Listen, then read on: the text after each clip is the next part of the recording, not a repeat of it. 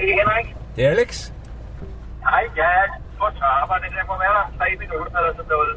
Jamen, det er fint. Vi, øh, jeg holder her på, øh, på den der lille øh, pendlerplads, der er lige ved motorvejen, lige over broen.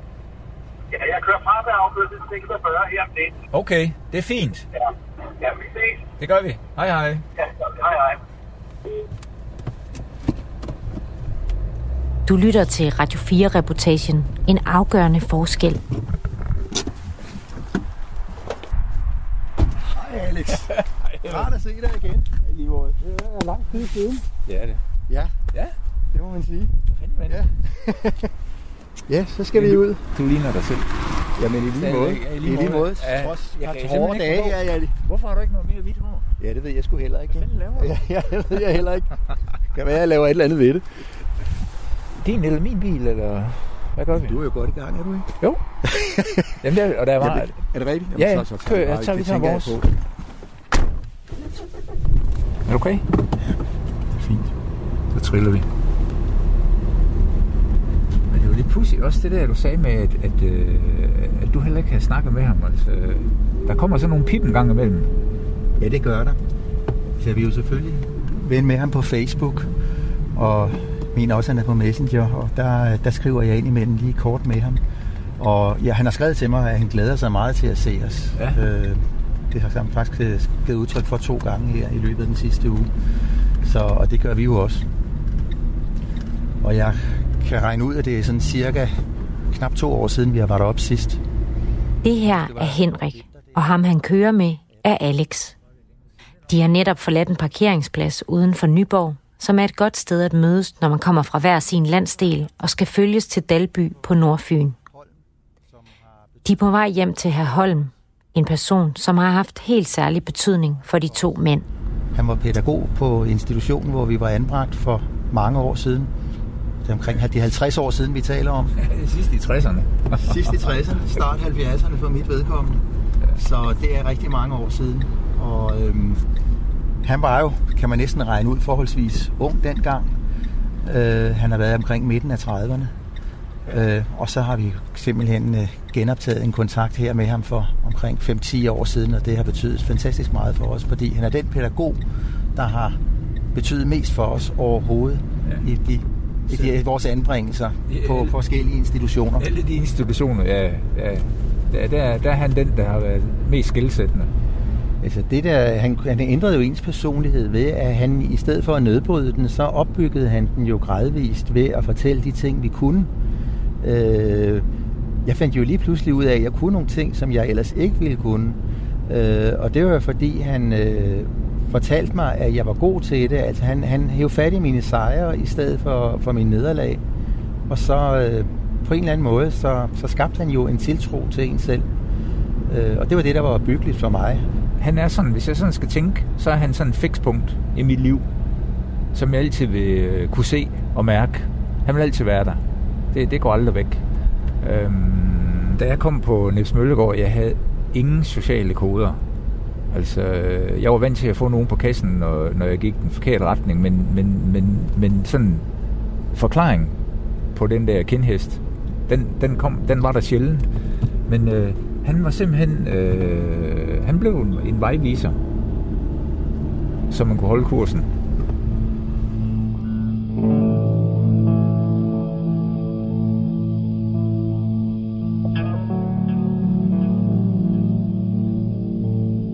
I løbet af livet møder mange af os en eller flere personer, som får stor betydning for vores tilværelse. Men for nogen forandrer mødet med et andet menneske deres liv fuldstændigt og for altid. I den her serie taler vi med personer, hvis skæbne blev omskrevet, fordi de mødte et menneske, der gjorde en afgørende forskel. Det her er historien om Henrik, Alex og herr Holm. Jamen, jeg hedder Henrik Marker, og jeg er 61 år. Jeg er født i 1958. Jeg er født i København. Jeg er født på Rigshospitalet. Og på det tidspunkt, der boede min far og mor sammen. Og det så alt sammen ud, som om det skulle blive et lykkeligt ægteskab. De vidste godt selv, det knagede, men øh, det var der ikke ret mange andre, der vidste, hvad det holdt med skjult. De bliver så øh, separeret, da jeg er omkring to år gammel, og øh, jeg bliver alene med min mor. Og min far ser jeg faktisk ikke efter. Øh, jeg er to og et halvt år, så jeg erindrer intet omkring min far fra min barndom. Øh, jeg husker min mor som en meget psykisk ustabil dame, der havde meget, meget store personlige problemer, som øh, trods alt magtede et job som lægesekretær, men så skulle afreagere, når hun kom hjem, og som havde øh, meget, meget svært ved i det hele taget at få tilværelsen til at, at fungere, og hvor jeg altid skulle være på vagt over for hendes luner. Jeg anede ikke, hvad hun kunne finde på. Lige pludselig fik hun et hysterisk anfald, eller vi, blev, vi kunne også risikere at blive slået. Øh, hun, hun var komplet uterrenelig. Det er min søster og jeg, som, som var udsat for de samme ting, og vi, vi vidste ikke, hvor vi havde hende. Øh, hun var ekstremt temperamentsfuld, hun kunne være ondskabsfuld, hun kunne være god, hun svingede hele tiden, øh, hun var to personligheder. Hun kunne godt finde på at tækkes min søster helt enormt. Der blev gjort meget, meget stor øh, forskelsbehandling på os. Øh, hun indøndede sig nærmest hos min søster, prøvede at klæde sig ligesom hende, prøvede at være ligesom hende. Øh, og min søster skulle acceptere det, og gjorde hun ikke det, så kunne, så kunne min mor blive nærmest hysterisk på hende. Altså de prøvede nærmest at agere tvillinger sammen. Det var meget, meget voldsomt. Men min søster var jo ved at brække sig over det til sidst, særligt da hun kom i teenageårene, kunne hun slet ikke klare det, hvor de hele tiden skulle gå i samme tøj. Jeg har jo billeder, hvor de står fuldstændig klædt ens, og hvor hun står og, og, og fætterer hende. Det var jo så billeder, jeg skulle tage af dem, når de stod der sammen og, og kroketterede. Hun respekterede ikke rigtig mig. Jeg var, øh, hun talte altid nedladende og grimt til mig. Jeg blev hele tiden på en eller anden måde miskrediteret i forhold til min søster, fik at vide, hvor fantastisk hun var, og jeg var så modpolen til det. Øh, og det betød også, at øh, sådan i det daglige, der kunne man finde på, for eksempel kan jeg huske, vi, vi, vi boede i lejlighed dengang, der var et badekar, Øh, og, og, min mor, hun talte jo altid om økonomi, og, og man havde det dårligt. Og først så gik min mor hen og badede i det vand, så min søster, og så kom jeg til sidst i det aflagte badevand. Altså, det var sådan bare, øh, kan man sige, måden hun gjorde det på. Jeg var altid den, der kom sidst i, i, i, i det spil der, og, og det gjorde også, at min selvtillid var meget, meget lav, og jeg ikke følte, at jeg var noget værd.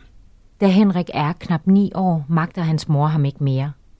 Hun undersøger derfor mulighederne for at sende ham på børnehjem. Hun var gået videre til, til, hvad det hedder, til kommunen. Hun havde haft fat i psykologer. Øh, hun havde forsøgt, og, eller, der, jeg havde også været til psykolog for inden, og øh, der har hun jo forsøgt, fortalt, hvor forfærdelig jeg var, og så videre.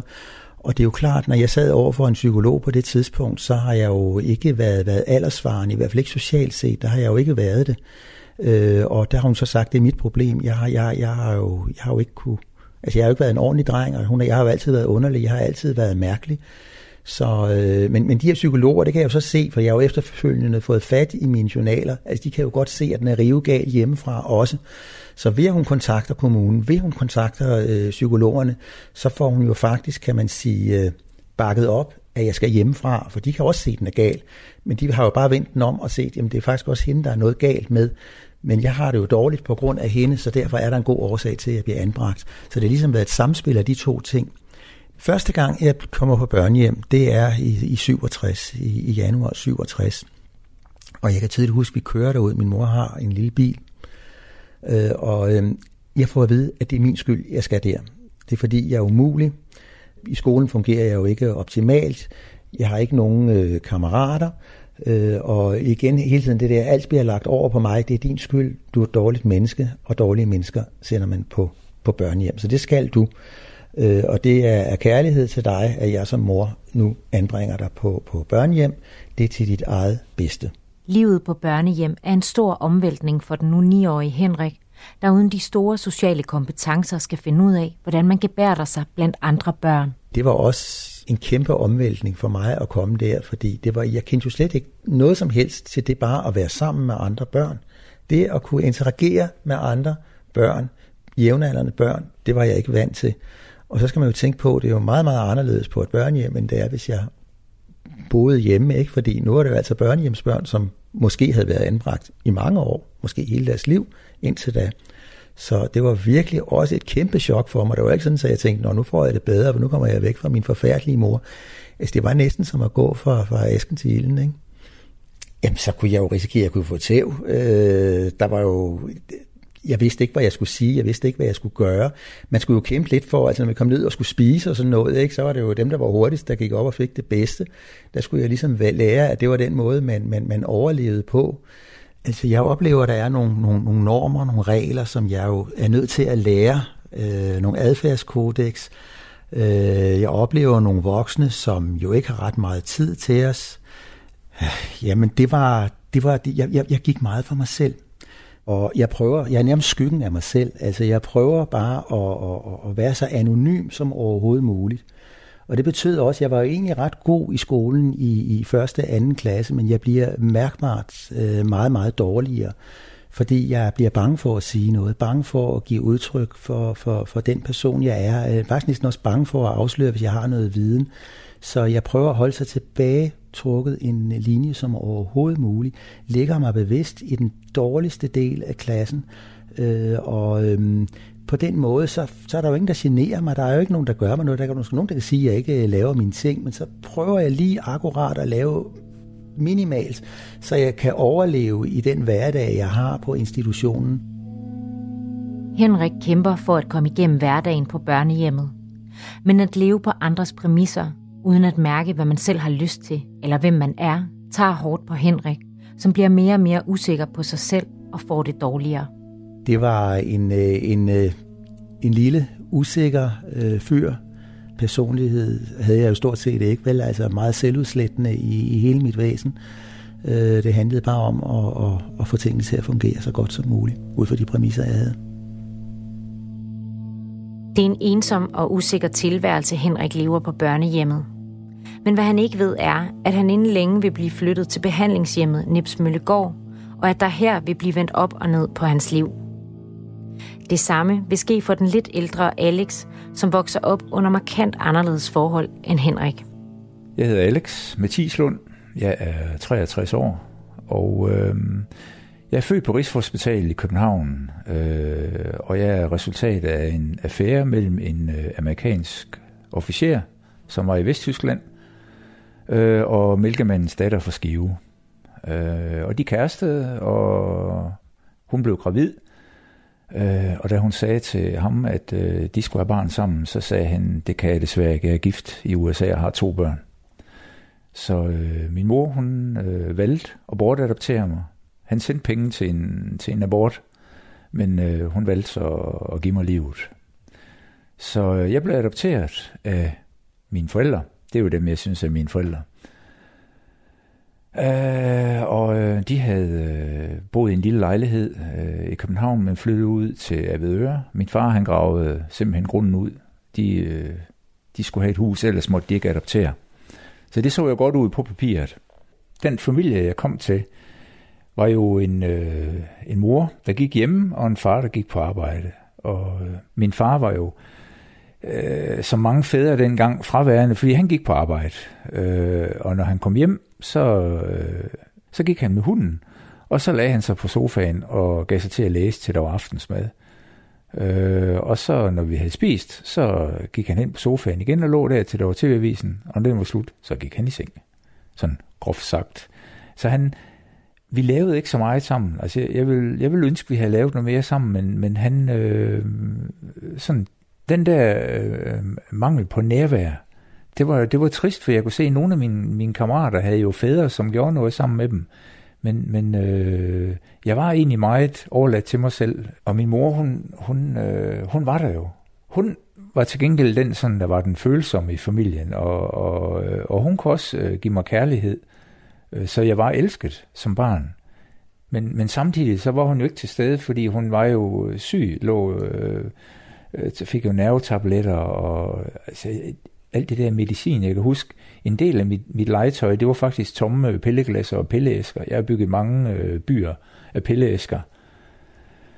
Øh, og, og, og jeg kan også huske, en, øh, der var tit vagtlæger, der kom på besøg og, og skulle hjælpe. Øh, og, og sådan. Så, så jeg passede egentlig meget mig selv. Jeg havde mit hjem, det var mit hjem, men jeg kunne godt føle mig alene, helt alene i mit eget hjem. Altså jeg var simpelthen alene hjemme, selvom jeg, min mor og far var der, fordi de var så fraværende. Jamen da jeg så var omkring syv år, så, så var det, jeg fik at vide, at øh, jeg skulle på ferie. Øh, og det var jo øh, i foråret, det var i skole. Øh, I skoleår, jeg gik i første klasse. hvorfor skulle jeg på ferie? Jamen, jeg skulle på ferie. Og, og så, jeg kunne så først se som voksen, så var det altså fordi min mor, hun skulle på øh, psykiatrisk øh, hospital, øh, og hun blev diagnostiseret øh, psykotisk paranoid. Øh, så, så, så kan jeg bedre forstå, at øh, jeg ikke kunne finde ud af, hvad hun fejlede, og, og, og hvorfor hun var så, øh, så skiftende i sit, i sit sindelag over for mig. Selvom jeg siger, at, at jeg følte mig elsket, så var, kunne hun også være humørsyg, og, og i det ene øjeblik kunne jeg få ros for noget, jeg dagen næste efter kunne få skæld ud over. Så det var, det var lidt svært at navigere i.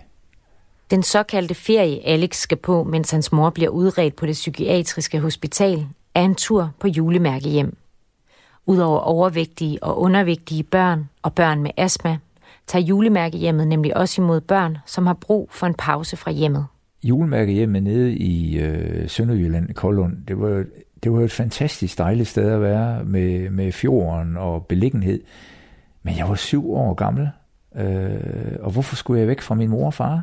Altså, jeg, jeg savnede min mor og far hele tiden. Altså, de første mange dage, jeg græd mig i søvn hver aften, og, og der, øh, stadigvæk, når jeg hører øh, elefantens vuggevise, så får jeg tårer i øjnene, fordi at der kom en sygeplejerske hver aften, og så sad hun holdt mig i hånden og sang den 15 gange, til jeg faldt i søvn.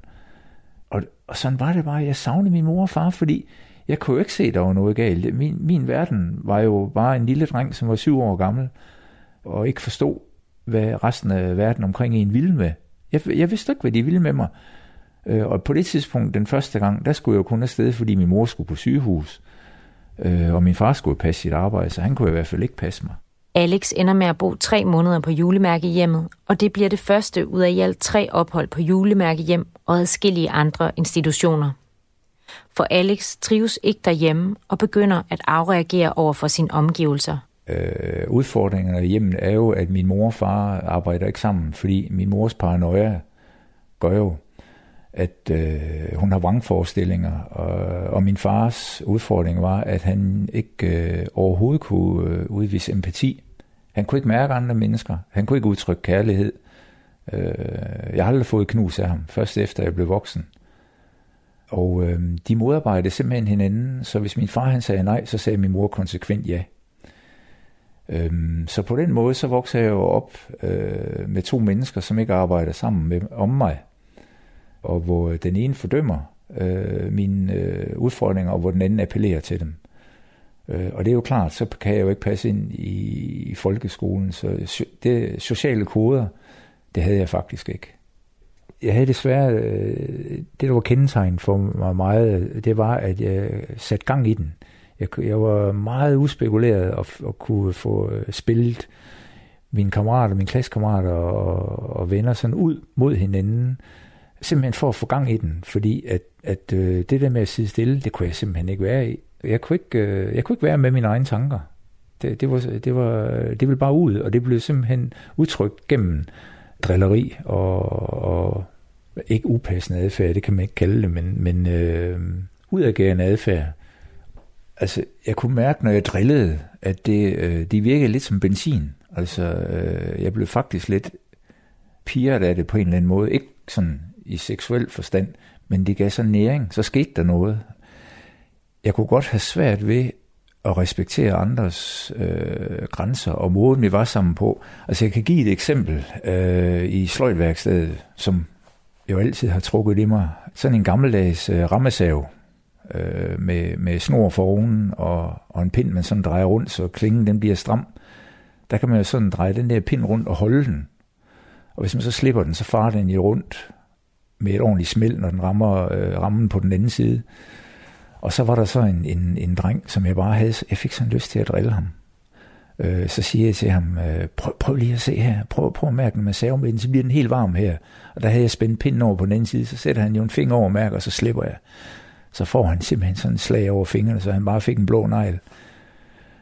Og det så pædagogen, der var der ude. Han tændte fuldstændig af, jeg fik simpelthen bare sådan et slag i hovedet, så jeg bare væltede rundt, og, det, og jeg havde ingen respekt for voksne overhovedet, selvom jeg også fik nogen på hovedet. Øh, så rejste jeg mig bare op igen, og så var jeg stadigvæk fræk. jeg var ikke klar over, at min opførsel lå uden for normen, fordi at, at øh, min mor, hun appellerede jo også til min, til min hvad skal man sige, i øjne, uartige side. Så nogle gange fik jeg ros for det, især hvis vi kunne øh, drille min far øh, og gøre øh, tingene lidt besværlige for ham. Så, så det var i orden at være utilpasset et eller andet sted hjemmefra. Det var, det var en kæmpe udfordring. Så det blev besluttet, at jeg skulle udredes på Rigskov. Det er jo der i 3. klasse, øh, hvor jeg så bliver taget ud. Øh, der er jo så ikke plads på Rigskov, så jeg skal lige smutte forbi julemærke hjem op i Nordjylland. Øh, men øh, så kom jeg på Rigskov. Øh, det var, det var en blanding. Det var egentlig okay, men det var også meget ubehageligt. De øh, tjekkede mig. Jeg, blev, jeg fik jo taget øh, alle mulige undersøgelser. Jeg fik foretaget rygmavsprøve for at se, om der var noget kronisk. Øh, jeg fik foretaget øh, tre øh, intelligenstester, for at de var helt sikre med min IQ lå på 130. Og så øh, fandt de simpelthen ud af, at det var hjem, det var galt med. Øh, så jeg har læst konklusionen siden, hvor de så skriver, at det er simpelthen direkte livstruende for min mentale tilstand at komme hjem til mine forældre. Øh, så jeg er faktisk på børnesyg i næsten et år, fordi de ikke er inde, hvor de skulle sende mig hen. Efter opholdet på det børnepsykiatriske hospital finder man en plads til Alex på behandlingshjemmet Nepsmøllegård. Men inden han kan starte der, skal han en tur forbi endnu et julemærke hjem. Og det, på det tidspunkt har jeg jo efterhånden været så meget i systemet, at det accepterede jeg. Okay, det var så sådan, det var, det var så, jeg var nødt til at fortsætte. Så jeg gjorde, hvad der blev sagt. Og altså, det var faktisk min fars kusine, som afledede mig ved bussen nede på Valby, Valby station. Hun satte mig på bussen sammen med en flok drenge, jeg overhovedet ikke kendte, så jeg sagde bare farvel til, til øh, Tante Helle. Øh, og jeg husker, vi kører ud igennem Valby, og der var stadigvæk øh, mange vinduer, der var knust efter øh, ga- gasværket i Valby eksploderede. Øhm, og jeg følte bare, da jeg sad og kiggede ud på de der tomme huller, der kiggede ned på mig, der, der følte jeg mig faktisk som et af de der vinduer, bare stor stort sort hul. Øh, sammen med de andre drenge, der også bare sad øh, helt stive og bare kiggede frem for sig.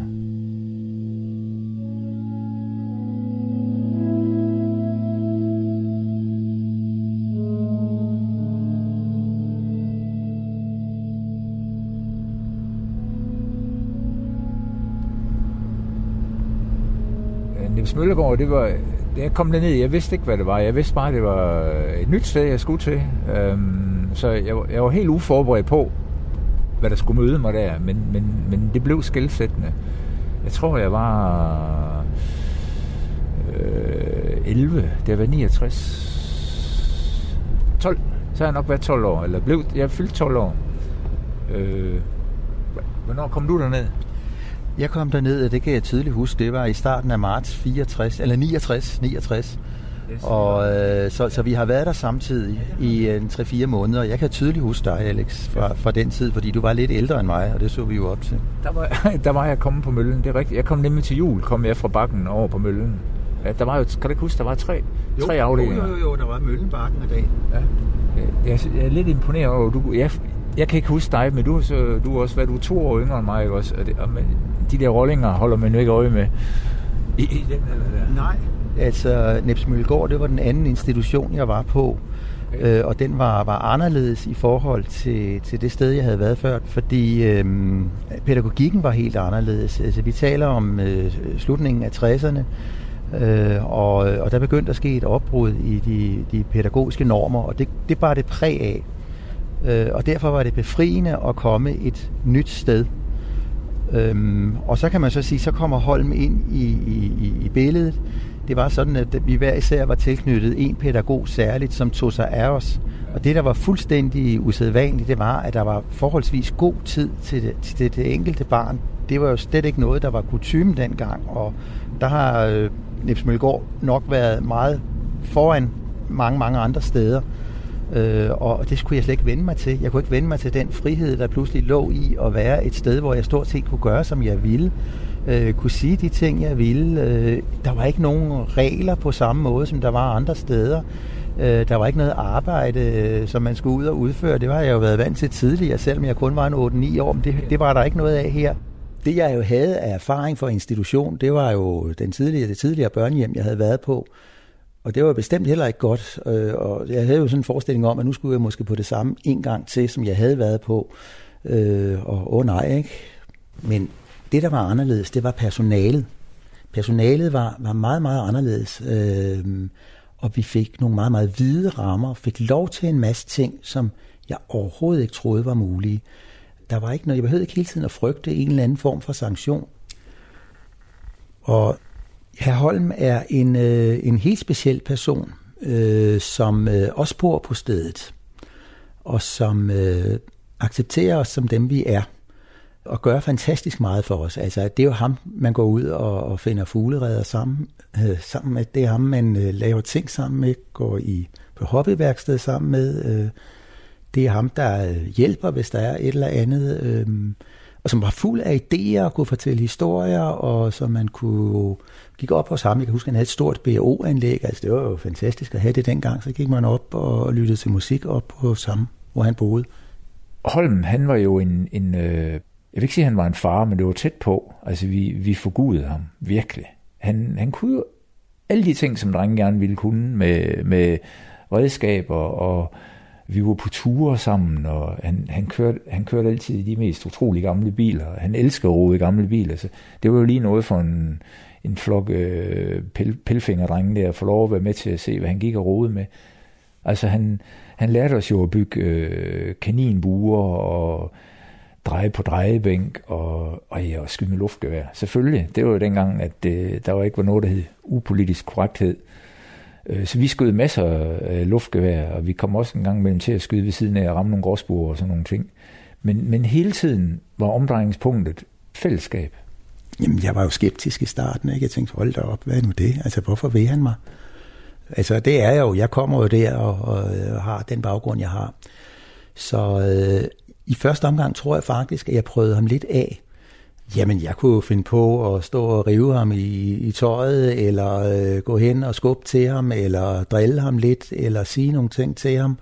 Øh, og så regnede jeg jo med, at der kom en reaktion, men øh, den kom så ikke. Og det, der var det så specielt ved ham, det var, han havde altid tid. Han var der altid. Og han boede også på, øh, på stedet, ikke også? og han havde ingen familie eller noget. Så han, han var der bare altid, og det var fantastisk, fordi det var det, vi alle sammen hidede efter. Det var voksne, der var der.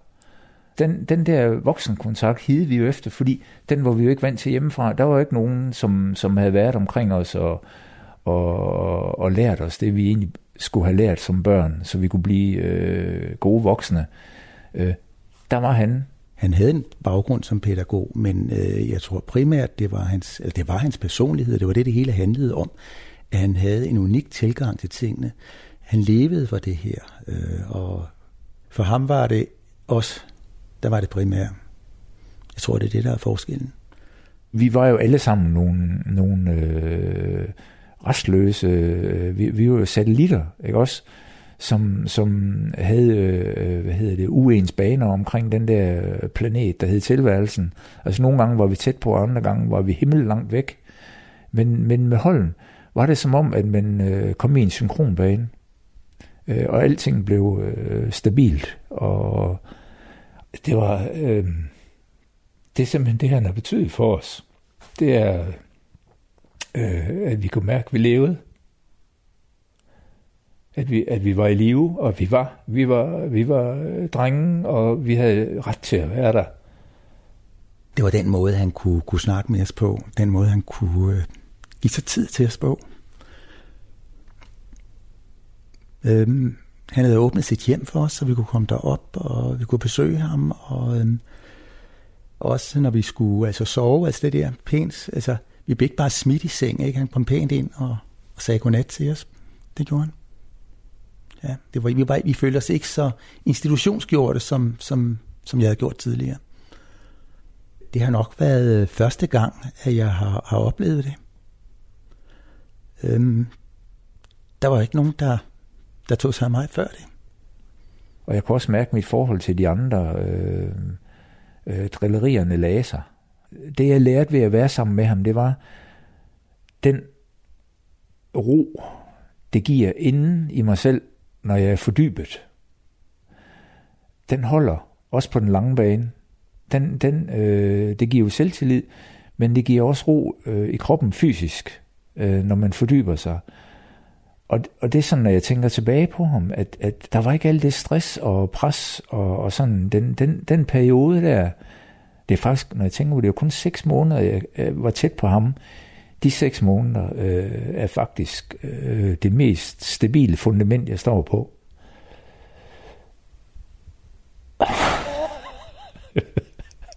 ja, det, det sidder dybt. Det kan du, det, så, sådan er det bare. Øhm. Jeg tror, jeg havde ikke haft øh, den selvtillid, som jeg trods alt fik ind øh, med ham. Øh, og øh, jeg havde måske nok også været mere indadvendt, mere reserveret. Ja, det kunne have været endt så meget, meget anderledes. Det er, slet, det er slet ikke sikkert, at jeg havde klaret mig.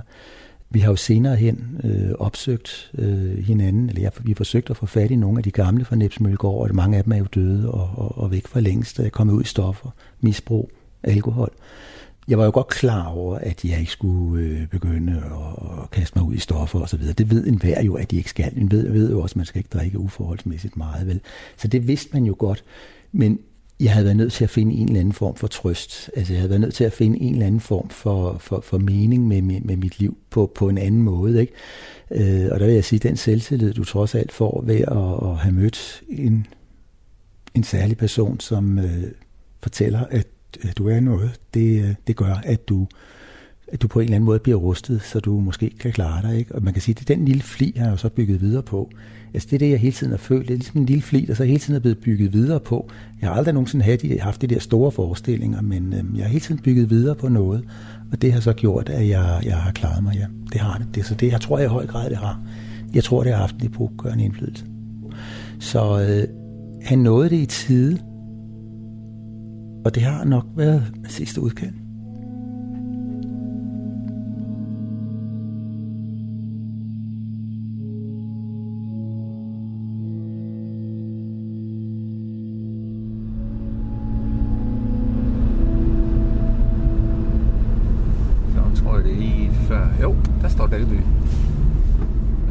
tænker du? Glæder du dig?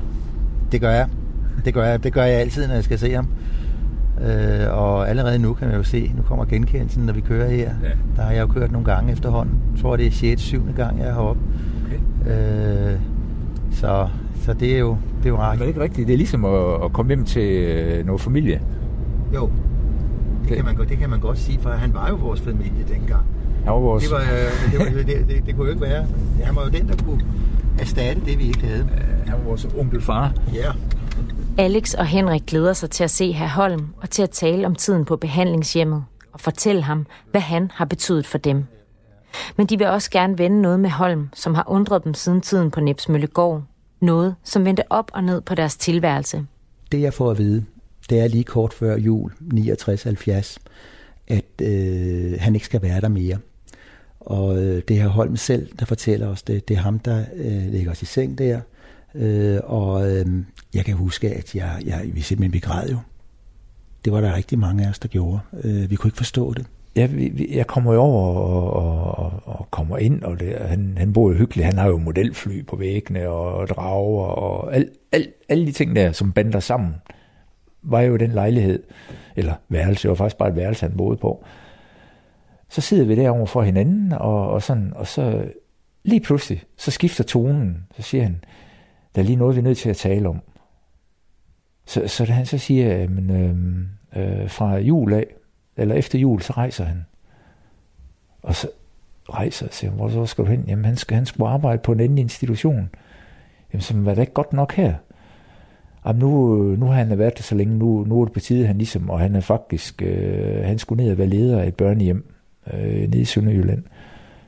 Nå, jamen, det kunne jeg bare ikke forstå, fordi at jeg, jeg havde jo brug for, at han var der.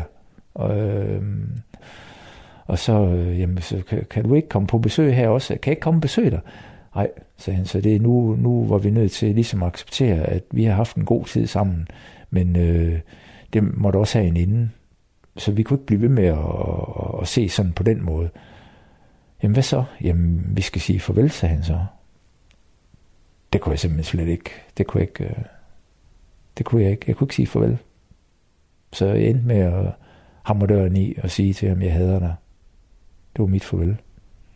Vi fik ikke at vide, hvorfor han var blevet fyret, eller var han, hvorfor han var blevet fyret, men bare at han skulle starte et nyt sted. Og jeg følte faktisk, jeg følte bare, at han svigtede os. Det kunne han simpelthen ikke være bekendt. Og han kunne ikke sætte ord på det.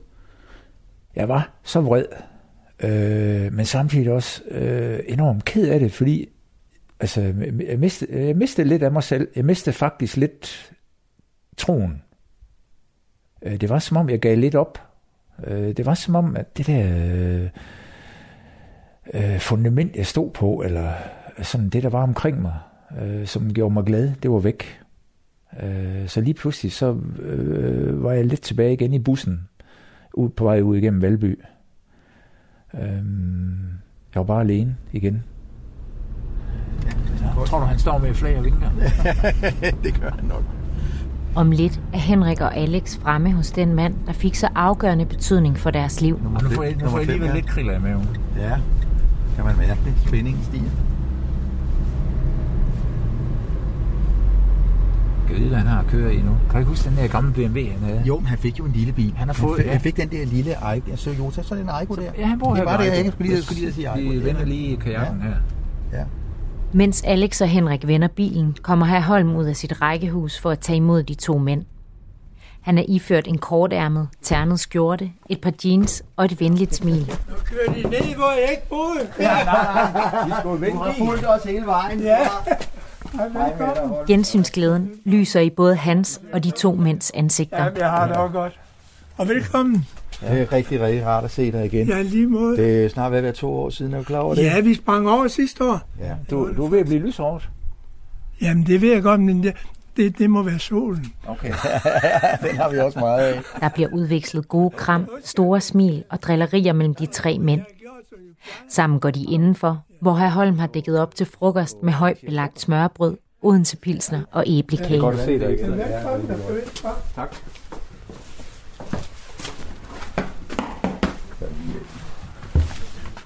Jeg kan ikke forstå, du, at du kan leve uden et værksted egentlig. Hvad gør du egentlig? Jeg, jeg, jeg lader være. Fordi ellers, jamen, jeg har al- altid, det er jo lige det, jeg vil til at sige til dig, at jeg har altid gået rodet med noget. Det er det. Men det er meget biler, jeg har lavet. Ja, det godt. Ikke også? Har du stadigvæk nogle af dem?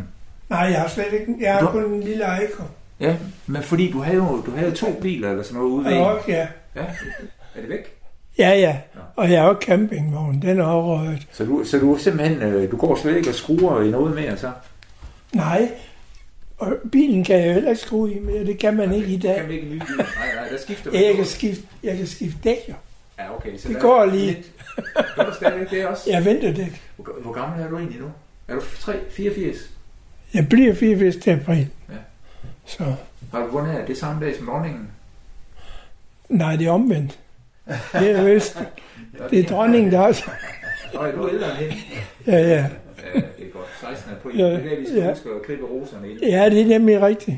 Ja, Det er derfor, vi kan huske det. Det er ikke dronningen, der. Det er dig, der roserne. ja, ja, ja. ja. Det er dejligt. Ja. Skal vi sætte os til bordet Ja, det gør vi. Vi sætter os op nu. Det ser bare så godt ud.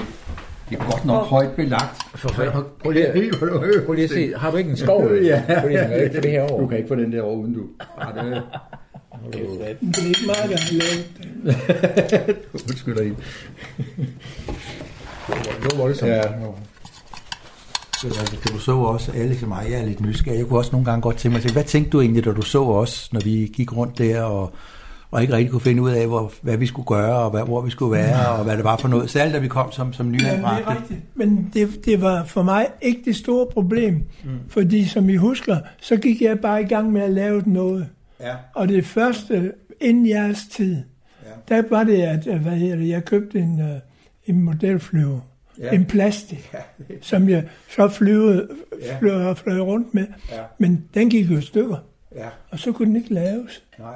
Så var det, jeg købte en balsa, Ja. og så gik jeg i gang med at lave den.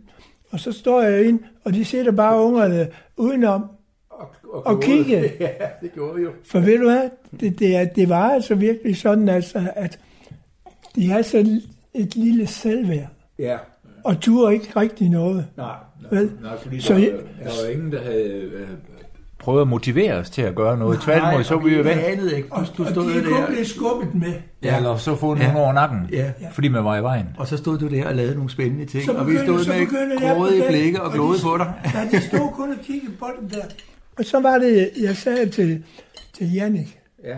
så var det, jeg sagde til ham, ja, Jannik, nu finder jeg lige noget sandpapir, kan du så ikke sætte det der? Nej, det kunne han i hvert fald ikke. Jo, jo, jeg hentede bare sandpapir, så fik han i hånden. Og så gik det. Så kørte han med det. Og den gang det var færdigt, der var det selvfølgelig også ham, der skulle holde flyet og sende det afsted, dengang vi skulle køre. Ja. ja. Men hvordan kunne du gøre? Altså, vi stod jo mange og kappede sig om dig. Vi var jo lidt øh, misundelige, når du stod der med Janik eller en anden. Hvordan kunne du fordele det, så vi alle sammen følte, at vi på en eller anden måde var med? For det gjorde vi jo. Hvordan fik du os med alligevel? Ja, det, det, er jo, det er jo noget, der sker automatisk, som vil jeg sige. På den måde, jeg er på. Ja. Det tror jeg. Ja. Fordi, fordi jeg har det jo sådan, at øh, når jeg deltager, mm. så vil jeg gerne have andre til at hjælpe til. Ja. Og så inddrager man dem fa- faktisk, ja. uden at næsten at sige det. Men der er bare mange, der Ikke forstår det der. Og det er det, der var så specielt ved dig, at du fik os med, uden at vi kunne forklare, hvordan du gjorde det. Ja, og, og vi, vi, vi var en følelse som en del af det hele. Altså selvom, øh, og vi gjorde jo alt, hvad vi kunne for at, at, tækkes dig på en eller anden det, måde. ja, Det, det, det kunne du jo også mærke. ja, det kunne jeg godt. Og du arbejdede også lidt overtid, gjorde du ikke? Jo, jeg havde jo heller ikke andet at, at, at lave jo. Ja. Du havde også lidt fotointeresse. Jeg husker, du havde Ja, bag, ja. bag spisestuen på Møllen. Nå, havde, der havde du et lille rum derinde. Ja, der var og ved du hvad, det var, da jeg var og se Møllen på Nips, der var, skulle jeg jo selvfølgelig ind og se det sted. Desværre er den jo brændt, ikke? men den, det var der stadigvæk, det lille rum der. Det var et lille mørkt Ja, rum. der var slet ikke noget lys. der. Åh, nej, det var nemlig ikke. Der var fuldstændig, der var jo ikke noget. Det jo rigtig mørkt, kom. Og der stod du inde og lavede de mange foto af os, som du fik taget, mens vi var der. Og det er jo, når man ser dem, så kan man jo fuldstændig leve sig ind i, hvordan det var dengang. Nu har jeg jo stadigvæk en- nogle billeder, som vi lavede, dengang vi var i mørkkammer på Nepsio. Så var det en idé, vi kiggede lidt på dem. Det kunne da være rigtig sjovt Okay. at, at, Så, at se den. ja, nu skal jeg lige hente. Ja, nu skal du se. Det der billede, det er simpelthen så stemningsfuldt. Ja, Det er mig, skal der det? står der. Jeg tror, det mener jeg, det er mig, der står der. Det er Ja, dig, det er mig, og det er der- Palle. Det er Palle. Det er Palle. Ja. Er gå Det er, om, det, er om, det er om bag ved, øh, helt om øh, nord for Niels Møllegård. Ja, Ja, Ikke? Og Jo. Heroppe er vejen til Jystrup. ja. Ja. Det, der er, så- det oser simpelthen bare af den Simpelthen tid. Fordi når jeg ser det billede der, så kan jeg bare... Vi havde alle sammen... Vi havde cowboybukser. Vi havde ternede skjorter. Og så nogen gik i træsko. Ja, Ja, vi havde vel egentlig træsko alle sammen, Ja. havde vi ikke? jo. Ja, og så øh, gummisko om sommeren. Gummistøvler. havde Eller vi også Ja, har gummistøvler, Ja, ja. ja, og de knævede altid, kan jeg huske. Fordi nogle gange så havde man ikke strømper på i dem, så man fik vabler. Ja. Men de der tag, min kone hun driller mig stadigvæk, øh, hun spørger, de der tagerne skjorter og hjemmesko, er det sådan noget børnehjems noget? Så siger jeg, det vil jeg ikke afvise. Nej, men det, Den det, er- sidder, det, det, det, det, er det giver det. sådan en tryghed. Det er det. Og det er spisesalen, jeg kan tydeligt Ja, huske, jeg nemlig kan tydeligt huske panelet Ja, nemlig. og kantlisten der. Og her, der er go-karten i gang. Ja, Ja, det kan jeg se. Det var sådan en, vi kørte rundt på. ja det, det var ja. Det var det. Og den Jeg, kunne, ved, kunne jeg, jeg, jeg fik fra København. Den duede ikke, og så skulle vi jo lave den først. Jeg tror, det er mig, der skubber. Det kan det godt være. Det er jeg næsten sikker på. Jeg kan faktisk huske på et tidspunkt, der løb den løbsk, så de ikke kunne stoppe den. Ja, Så ja, blev jeg ved med at køre rundt og rundt. Ja, så smed, så smed jeg en træsko, så hoppede kæden af, så den kunne stoppe. Og det er jo, Ej, det er det er jo fantastisk. som at være der igen. Ja. Og, og det, der jo netop er specielt, kan man sige på hånden, det er jo alle de her aktiviteter. Nu ser vi jo det, vi lavede dengang. Ikke? Jeg ser go-karten, ikke? hvordan den ser ud. Det er jo, det er jo helt vildt at, at, at se den. Det, det, det, er de voksne, det er de voksne, der tegner institutionen. Og ved du hvad, det er lige nok det der, hvor vi også kommer hen til Og de flytter, de flytter jo ikke. Ja, og det er jo det bedste for et barn. Det er en lang Ja, og stabil periode med, en vok- med, med de samme voksne. Ja. Og så vågede du at rejse for os. Jeg kan jo huske, da du sagde farvel til os på, på Neps der. Det var lige inden jul. Ja, det var Og jeg, du kan også se, at jeg kan huske det tydeligt, tydeligt stadigvæk. Altså, det havde været lige inden vores juleferie, ikke? Og du kommer bare hen og siger, at du ikke skal være der efter jul. Det var jo... Jeg var nærmest traumatiseret hele den jul der. Øh, kom og sagde det, da du skulle hen og sige godnat til os øh, om aftenen. Så gik du rundt og, og sagde det, og det var, var meget, meget hårdt. Hvad var det egentlig, der skete? det, der hente, det var, at jeg havde i forvejen nogle problemer med afdelingslederen. Okay. fordi han gjorde tingene helt anderledes, og på en måde, som jeg ikke kunne acceptere. Hvis vi tager en morgenstund.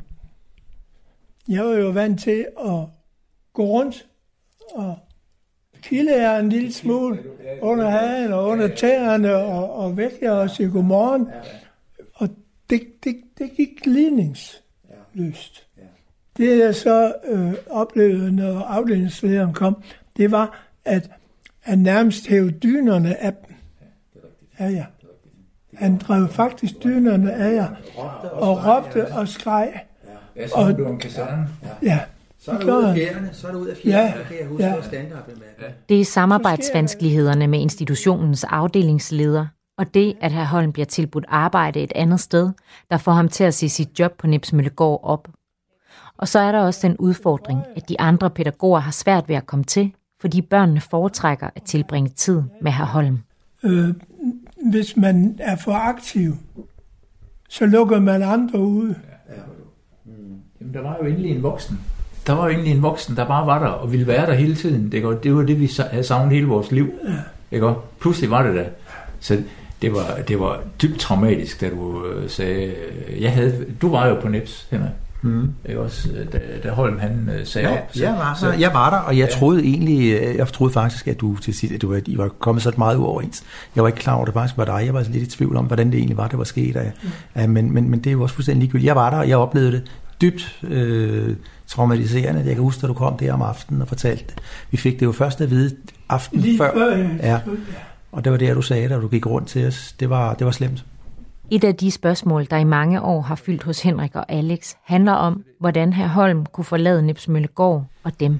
Jeg tænker på, Holm, når nu du hører, hvor dårligt vi havde det ved, at du, du forlod os, for det følte vi jo virkelig, du gjorde. Øh, hvordan har du det egentlig, eller hvordan havde du det med det, at, øh, at vi havde det så dårligt? Og det var jo ikke bare os, det havde de andre jo også. Hvad følte du?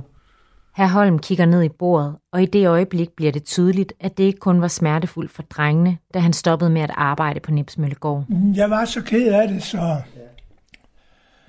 så jeg udsatte det. Nej, det, på, det påvirker også ja, tanker. Ja, ja. ja. Må du undskylde, jeg spurgte. Det tror jeg godt, vi får, får det her på frem. Det må du undskylde. Det, det, det betyder bare så meget for os.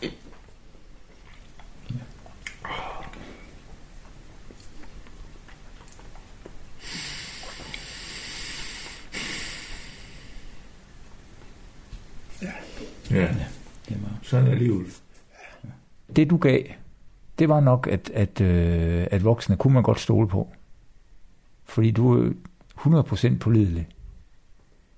Ja, det var du. Jeg kunne altid stole på dig. Og det, det var ikke sådan, at du strøg os med hårene hele tiden. Altså, du kunne jo godt, du kunne jo sagtens være bestemt og sige, det der, det vil jeg simpelthen ikke have.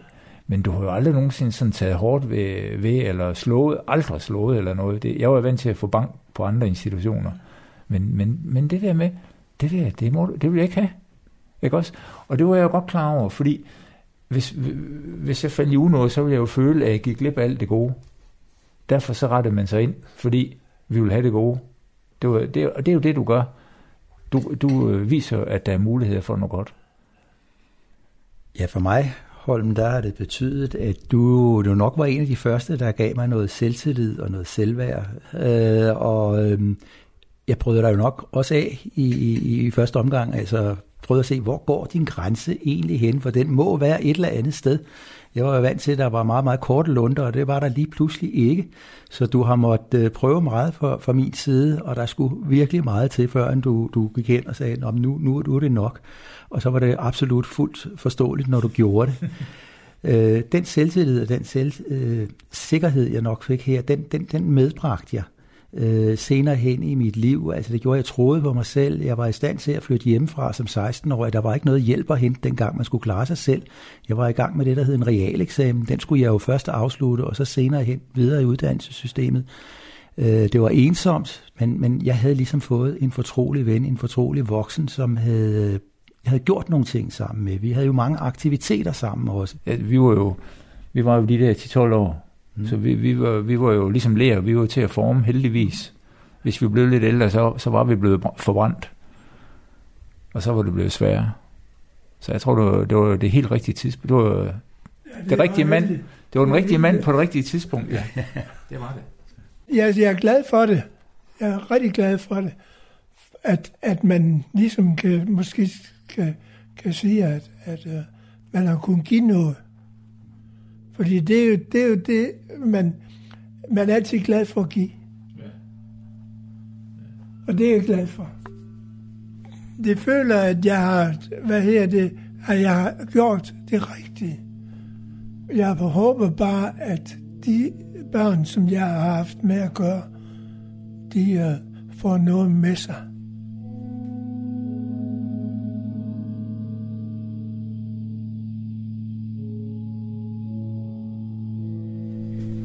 Er det ikke ved at være tid, Alex, til at vi skal afsted? Jo, jo. Og det, er også, det begynder at blive mørkt, og vi skal ud og køre. Tak for fantastisk æblekage. Ja, velbekomme. Det... Skulle det være en anden gang? Så kommer vi igen. ja, godt. tak. Det må gerne. Ja. Vi går lige bære ud. Nej, det er en anden. Så får du opvask. Jeg skal have noget lave, jo. Ja, ja, ja. ja. En fin bil, kører i. Er det dig? Det er min gamle Renault. Nå. Ja.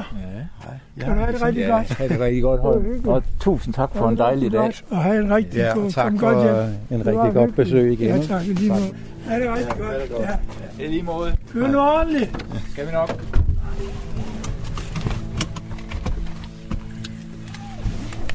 Det var, det var godt. Det var godt lige at se ham igen. Gode gamle Holm.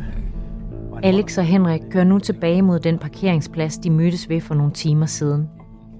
Besøget hos herr Holm, det menneske, som har haft afgørende betydning for dem begge, har gjort stort indtryk. Men vi, vi, vi kom lidt dybere i dag, end vi egentlig har været før. Ja, det er rigtigt. Det gjorde vi. Kom ind i, i, i et lag, jeg heller ikke har set før ja. hos ham.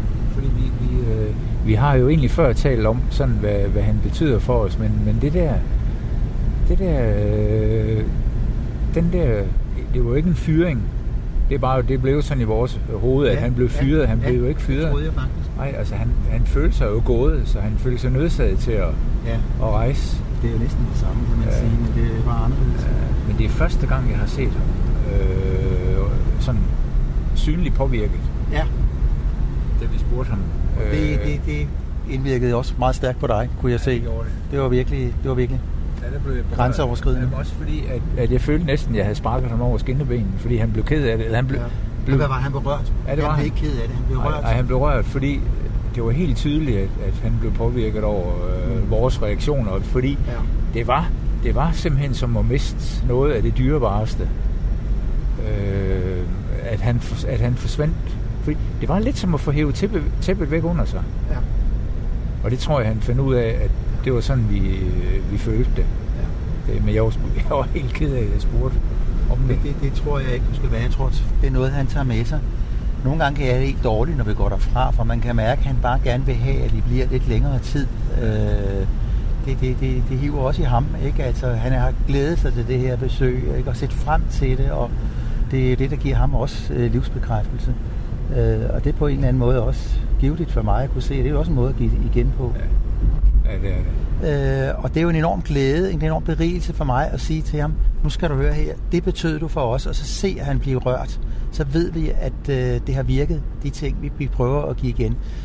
Ikke at vi nogensinde kan gå hen og, og kompensere for, for de ting, han har givet os, men vi kan i det mindste gøre lidt. Det er egentlig også lidt en kærlighedserklæring. Fordi jeg holder uendelig meget af ham. Han, øh, han er en del af det, jeg er blevet til.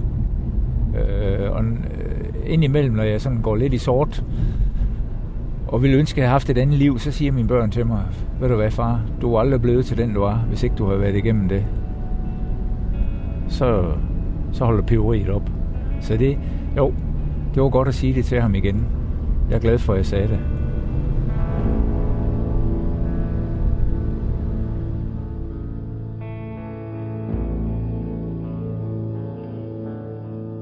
Du har lyttet til en afgørende forskel på Radio 4. Henrik Marker, Alex Mathislund og Hans Holm medvirkede i programmet, som var tilrettelagt og redigeret af mig, Cecilie Sønderstrup. Har du en person i dit liv, som har haft afgørende betydning for dig, på godt eller ondt, og har du lyst til at dele din historie med os, så vil vi gerne høre fra dig. Skriv til reportage radio4.dk og skriv en afgørende forskel i emnefeltet. Du kan genhøre denne udsendelse på radio4.dk eller i Radio 4's app. På genhør.